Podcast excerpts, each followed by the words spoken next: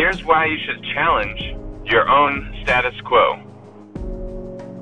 Anyone else out there like me, and I know there are hundreds, thousands, millions of people like me who are a little bit rebel, a little bit perfectionist, and a little bit uncomfortable with the status quo, even if it's very good. So, for all of you out there who constantly see opportunities to improve the business you work in, the market you work in, the industry you work in, and you are just repulsed by the status quo, I have a challenge for you. Instead of worrying about the industry or market status quo or your business's status quo, worry about your own. I need you to take a hard, long look in the mirror and ask yourself, what am I better at today than I was yesterday? What new skills have I acquired today that I didn't have yesterday?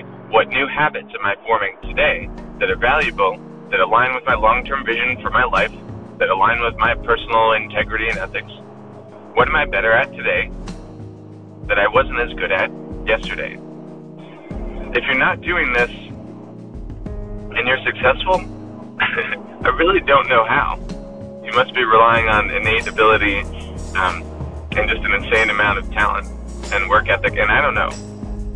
Because so far in my career, when I've had the most significant success, it was the result of strategic and intentional knowledge acquisition, right? Developing and refining new skills, looking around and seeing what are other people not good at that our business would really benefit from. Okay, how can I get good at that? Or, similar question, what am I already really good at that I'm not using as much as I could that would benefit the business I'm in? So, this is a challenge for all, for everybody who's ever said a single complaint. If you've ever complained a single word about your work, about your leadership, if you have any frustration with your career development, here's the challenge for you. You need you need to fight against your own status quo.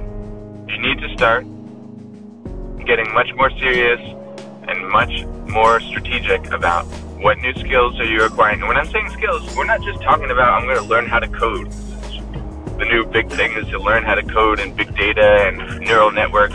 All that's fine if that aligns with your innate abilities, your interests, the opportunities for you to create in the short, you know, and contribute in the shorter and longer term.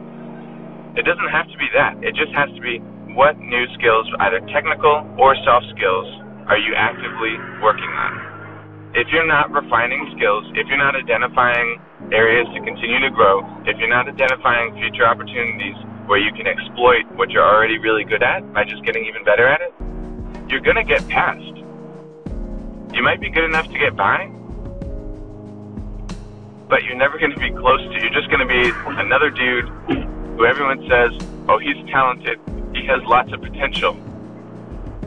Potential is code word for you haven't worked hard enough and smart enough to get what other people think you're capable of. If you're older than five and people are saying you have potential, that's not a compliment.